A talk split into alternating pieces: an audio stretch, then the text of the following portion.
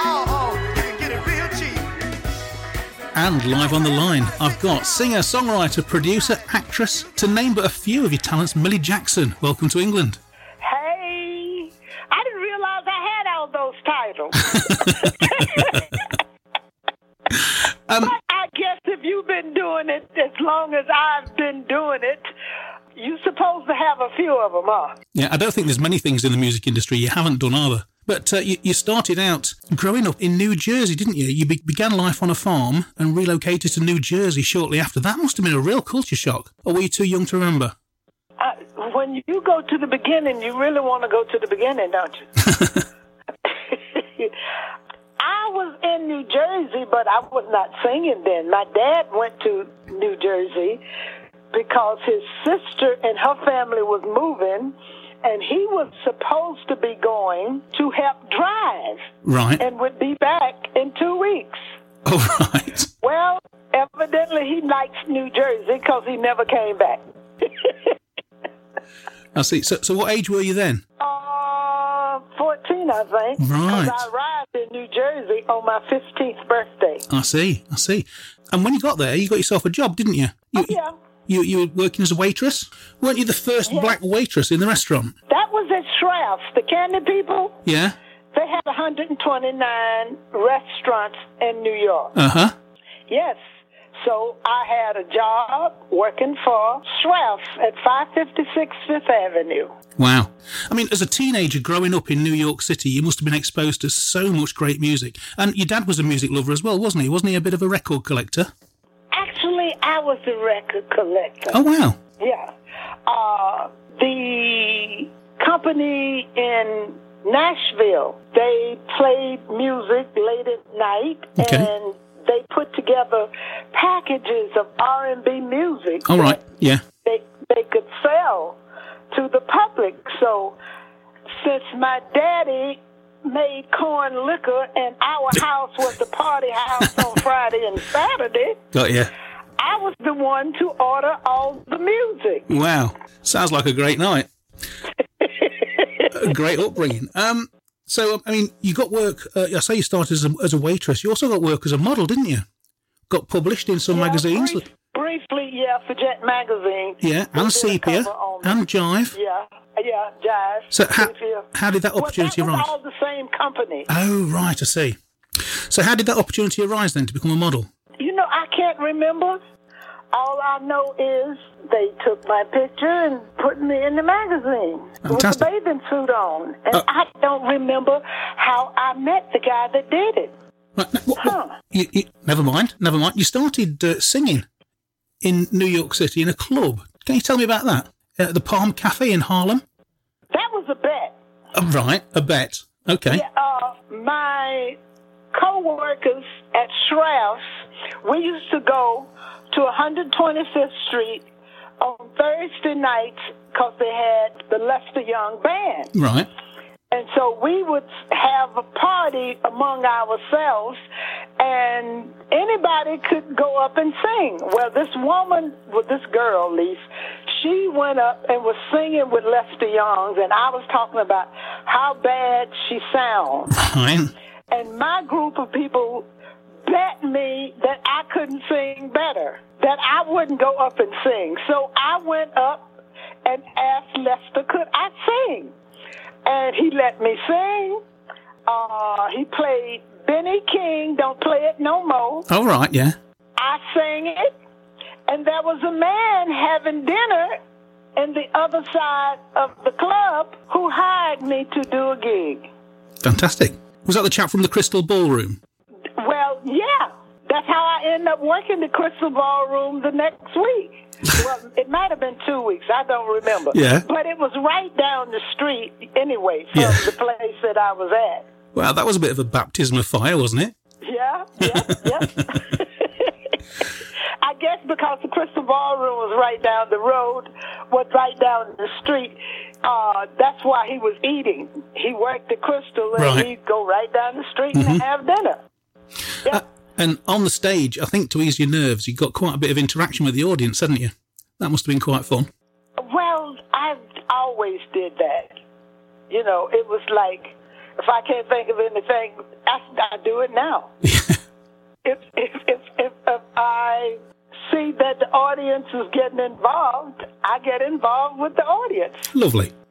So it was a few years on, but how did you come to the attention of MGM Records? Because you cut a track for them in '69, didn't you? Yeah, well, that's because the guy who had the band at the ballroom was a producer. That was Billy Nichols. Right.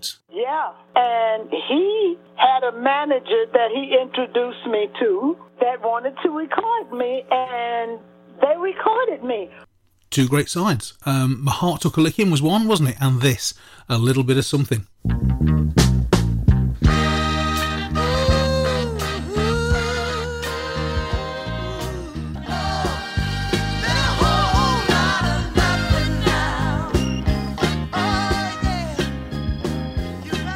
Little bit of something's worth more than a whole lot of nothing now. That's right. and and the flip's not off bad either, is it? My Heart Took a Licking. but it kept on ticking. Yeah. And both produced by Yeah. the legendary Ronnie Savoy. What was he like to work for? Ah, I really don't remember. No? Uh, I knew, I knew Billy Nichols, and Billy Nichols was the person that you know who got me hooked into all of this music on the on the business side of things. In fact, uh, he wrote a little bit of something. Okay. Yeah, Uh, but you only made one record with MGM, and then you decided to uh, up stumps and move to Spring. What uh, what drove that, Yeah. please? Billy Nichols and his manager took me to Spring. Right. And and that, that was a much smaller label, wasn't it? So was there a different feel? Was it more of a, a family feel? You tend to find. Well, Pe- well, see, the thing is, Spring they had Joe Simon. oh yeah. So they were they were a small label, but they uh, and- and they had Fat Back Band. Yeah. So uh, they were distributed by MGM. Oh, Yeah, smashing. So your first uh, single on uh, on Spring Records was called "A Child of God." Did really rather well for you. Let's have a listen.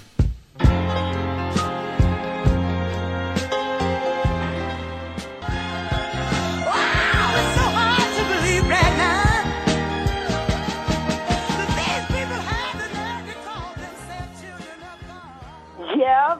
Uh, in fact, people got mad at Joe Simon Why? because he had it played on the gospel station. Oh, it it didn't listen for the words then, did he? and they saw a child of God and the gospel stations played it. Yeah. And they got mad at him and he was saying, Ain't no need to be in, it's, it's my fault that you don't listen to the whole song. Well, I mean, for for any listener who's been living under a stone and perhaps has missed a child of God, it's it's actually a social commentary on the problems of racial inequality, isn't it? It was um, a candid look at the uh, Yeah. at daily life in well across America. Yep. Yes. So anyway, that did really rather well. In fact, wasn't it the first record uh, pretty much with a spoken intro? it was quite quite groundbreaking from what I uh, what I remember.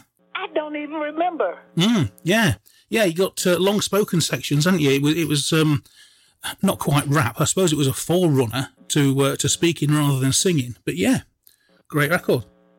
Um, and you followed it up with uh, "Ask Me What You Want" and uh, or a song that is, let me tell you, an absolute floor, floor filler to this yeah, day. Well, that, Billy Nichols and I wrote that. Right? Yeah, I guess I owe him my career, don't I? not at all. Not at all. I think he's been living off your coattails. no, no. He was a producer with Motown. Yeah, all right, yeah. So yeah, ask me what you want. Top thirty in the pop charts, but the song that uh, really broke you over here is "My Man, a Sweet Man." Now I know you're not ever so, ever so fond of the record, are you? But I can tell you, it's a guaranteed floor filler. It's every DJ's get out of jail free card to this day. Okay, all right. Well, that was Billy Nichols' production also, uh, and his manager. Yeah. But uh, yeah, I hated the song Just tell me tell me why. because because I like talking garbage. Right. And the last thing in the world I wanted to do was say my man is a sweet man because I always talked about him. Okay. my notoriety was the fact that I would say the things about men that other women didn't have the nerve to say. All right. Got you. Yeah. Yeah, Yeah, and there I am talking about my man is a sweet man. Yeah, not, not everybody's skipping through daisies, are they? Holding hands. Yeah, yeah. And I remember saying, um, I do the song because it was a hit, and I had to sing the song. And then I go, My man is a sweet man, kind man, fine man. Who gives an F? Yep. That's how it always ends the song. Lovely. Well, it's still very popular over here. Let's give it a play. I know he's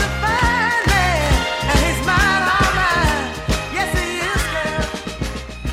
My man is a Um, your album, um, "It Hurts So Good," great album.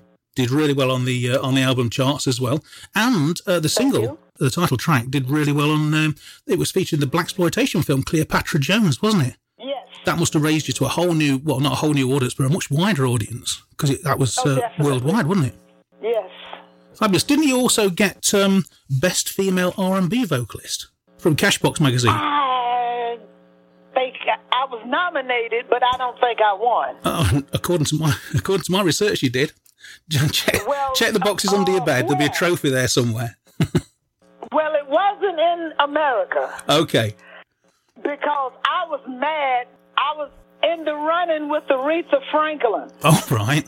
No pressure and then. she won. Yeah. And she won for a song that shouldn't have even been nominated because it was two years old. Oh goodness me. Yes. I, I tell you what, that, that uh, it's Hurt so good LP.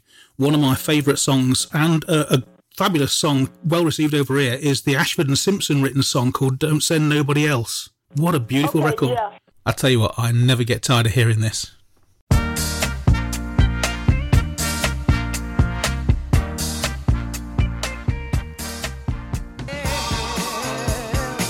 Oh, honey, come yourself.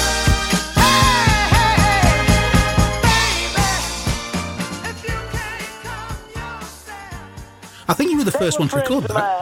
mine. They were friends of mine. Yeah.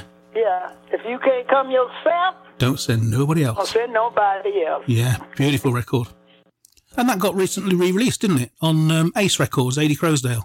Don't start me in the line. I don't remember way back that. You you know you're going to 1969, right? yeah. oh, okay. As long as you realize that. Yes. Yes. We're just having a chat. Wonderful. Um, you see, the thing is, this is all, all, it's not new to me, but I was two in 1969. And um, I'm, I'm discovering as much new music from the 60s, 70s as I am present day. It's uh, every day's a school day. Okay. All right. So tell me about Caught Up, the album Caught Up, two Grammy nominations. Well, caught up was something that you know was done because I had gotten around to actually performing on stage and you know and all of that, and and was caught up being a live album, you know. So I was basically putting on record what I was always doing on stage. Yeah. Yeah.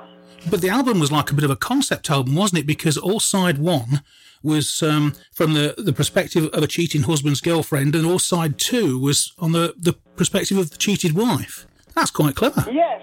That was my big idea. Yeah. because I was co-producing of the album. Mm hmm. Yeah, so I don't know if you should probably thank Isaac Hayes for that. All right. Well, we'll talk about him in a little while because you worked closely with Isaac Hayes, didn't you, later on in the uh, in the decade? Yeah, yeah, but uh, I was always a rapper when I was singing, and that I would go out on. I, in fact, I teased uh, Gladys Knight because she was, you know, my inspiration. Okay. and and I tease her. I tell her, "You're the reason I'm going to hell." Because I had to cuss to get you out of my throat. The Georgian peaches in both of our voices. I had you made me cuss. Lovely, lovely. But I mean, uh, there's a, a a track that gets a lot of play in my household on that LP, and that's your cover of "Summer the First Time." What a great version! Hey,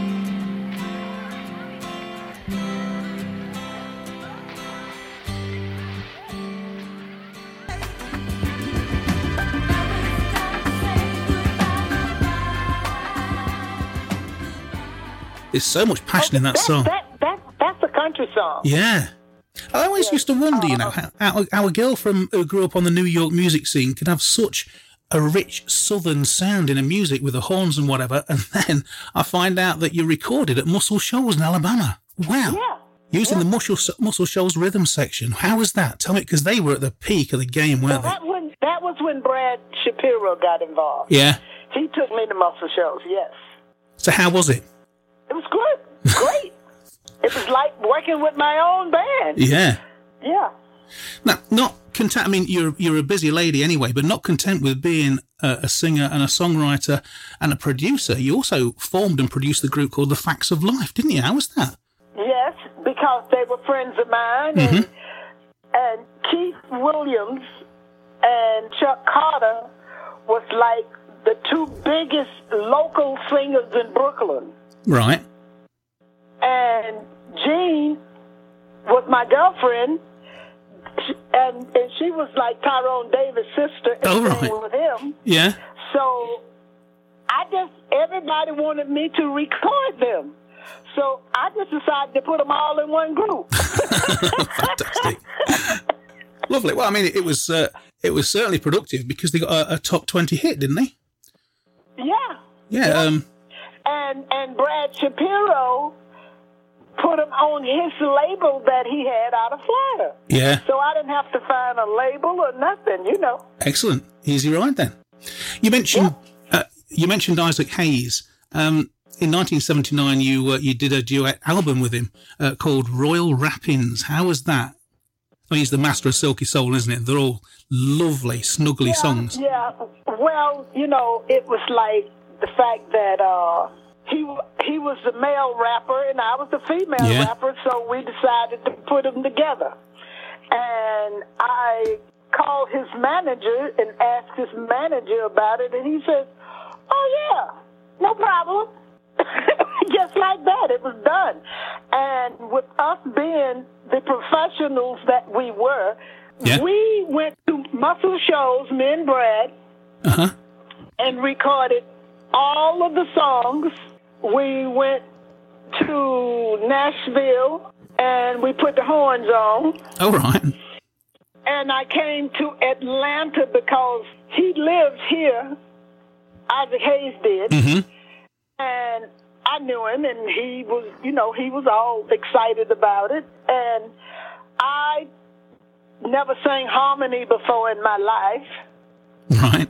So I was going to have to, you know, I knew it was going to take a long time. So I booked the studio for a whole week Right. just so to get the vocals. I felt, I said, well, I, you know, I don't know how to sing duets. I don't know the harmony part. So this is going to take forever. You're going to tell me you did it in a day, aren't you? He said, no, it won't. You sing and I'll do the harmony to you. Right. It took. We did the whole damn album in two days. Wow.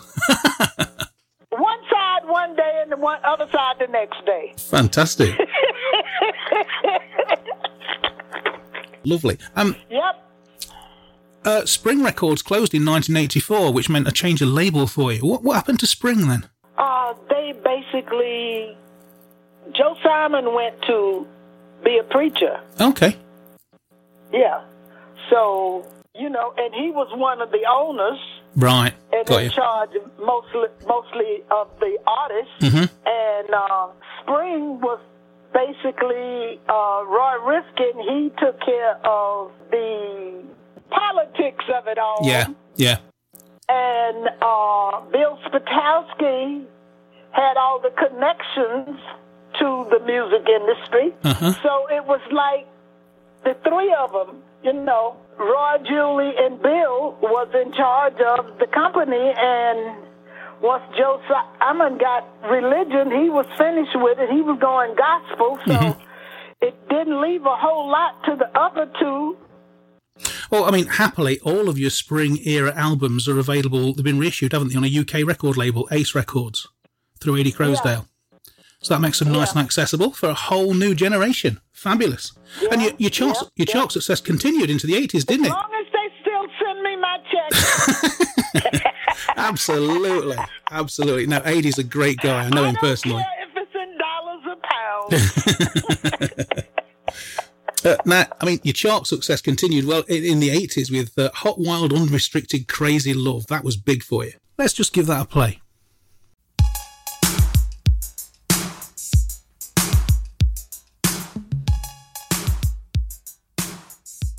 Crazy love. I have a hot, wild, unrestricted, and a crazy love. Wonderful. So, how did you settle into your new label then?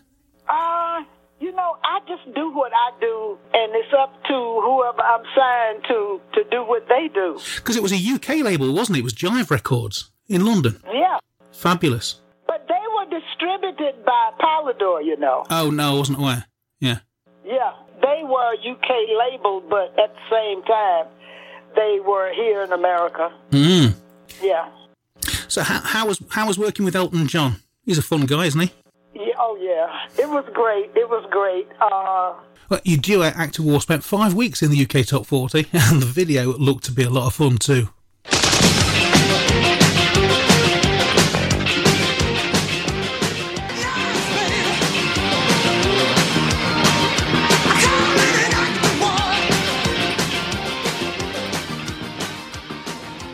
he came to a show of mine. He saw it, came back, and asked me about the record, and I said, okay. And it took us a day to do it. Case closed. It was easy, simple. Lovely. In uh, in the bag. Fantastic. Um, but uh, didn't you, you, you found a little bit of problem getting radio airplay, didn't you? Because your lyrics were um, a, a, a oh, bit close. definitely. Yeah. Yes, Frankie Crocker Yeah. was the one that had the nerve to put the bleeps in my records because he was the DJ, the, in fact, the most, uh, the biggest R&B DJ in New York. Yeah. And he did it, so then once he played it, it was case closed. Yeah. You see, you- you weren't really doing anything wrong. You're just identifying, uh, getting a rapport with your audience, weren't you? Your listener base. You- You're Right, singing. You're singing about right. everyday things that matter to those people. Right. I mean, nowadays nobody would think twice, would they? You'd be, you'd be No, uh, no. getting mainstream play, but back then, it's again groundbreaking. I was just trying to put on wax what I was already doing on stage. Yeah, yeah. Yeah. Talking about on stage, you went treading the boards, didn't you? You you wrote a touring play and starred in Young Man, Older Woman. Tell me about that. Yeah. Um, let's face it. If the idea comes up, I bring it out. Yeah, I've seen that. There's a bit of a theme running through your career. I got the idea and I did it. Yeah, Simple as that. It, w- it, it wasn't like I had to get anybody to sponsor me to do it no. because I had the money to do it myself. So case closed. Well, actually, it was quite um, a good marketing ploy, wasn't it? Because the play was built around your album for Jive Records, Young Man, Older Woman. Let's have a listen to the title track.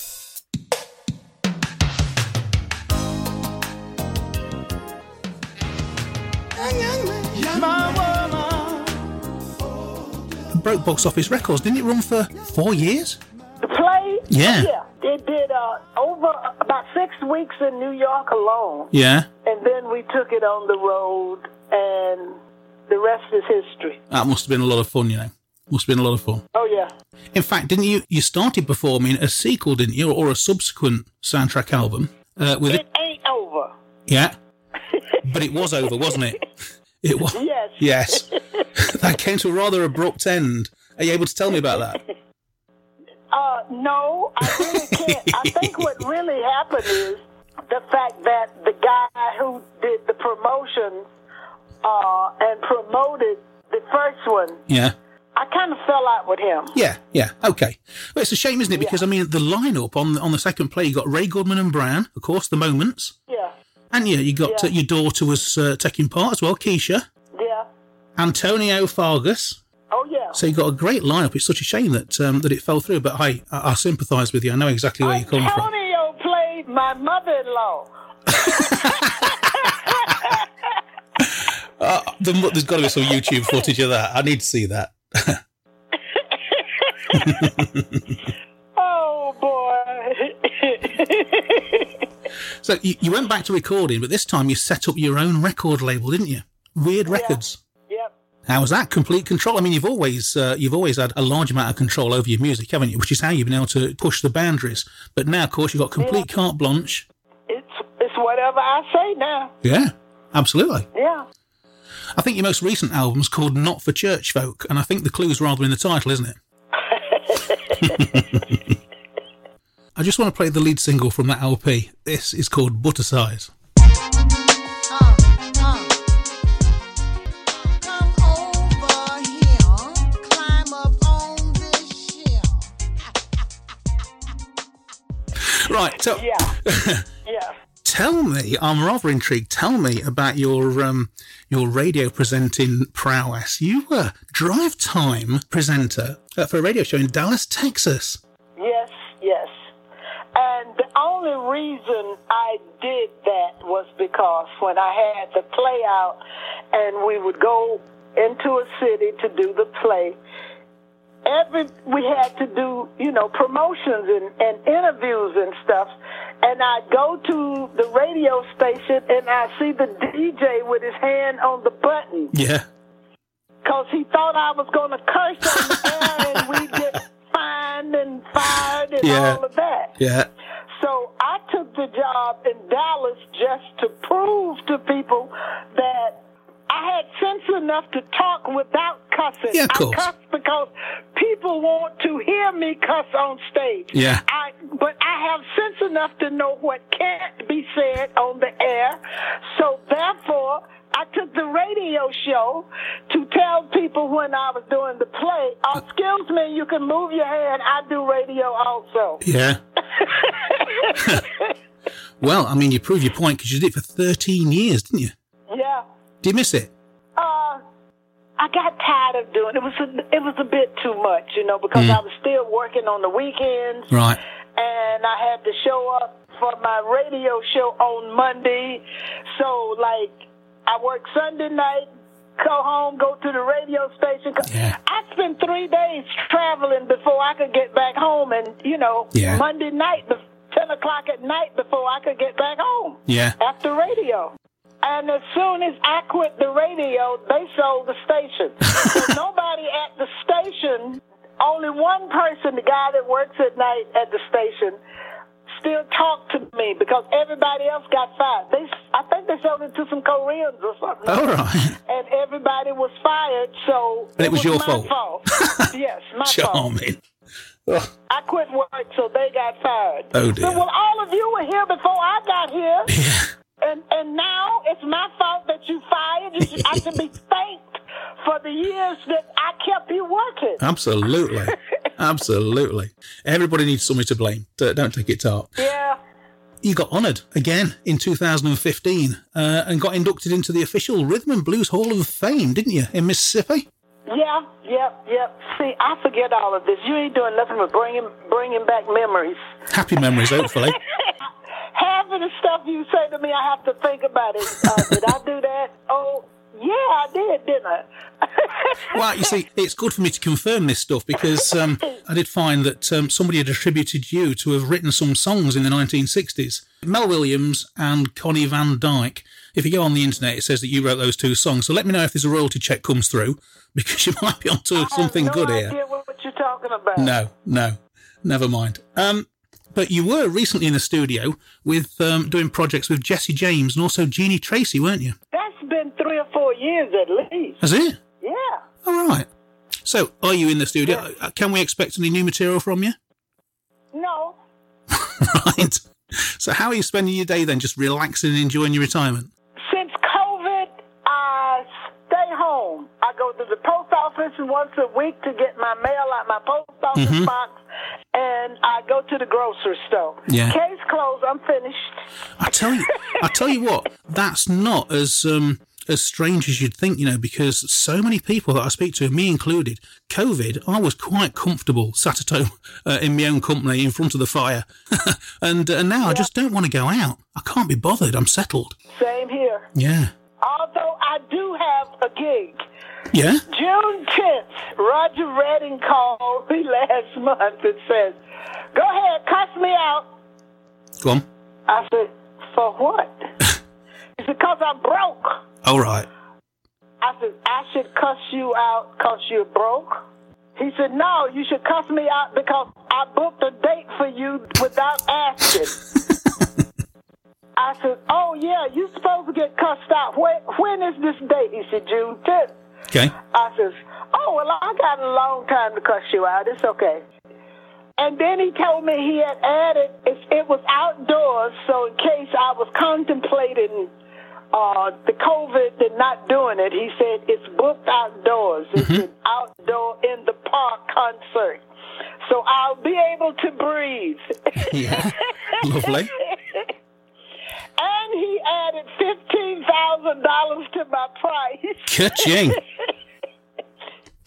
So, So where? I went, okay. I, I called the man. I said, I think we're going to work June 10th. Lovely. And where, where's the venue? Whereabouts is this? If people want tickets.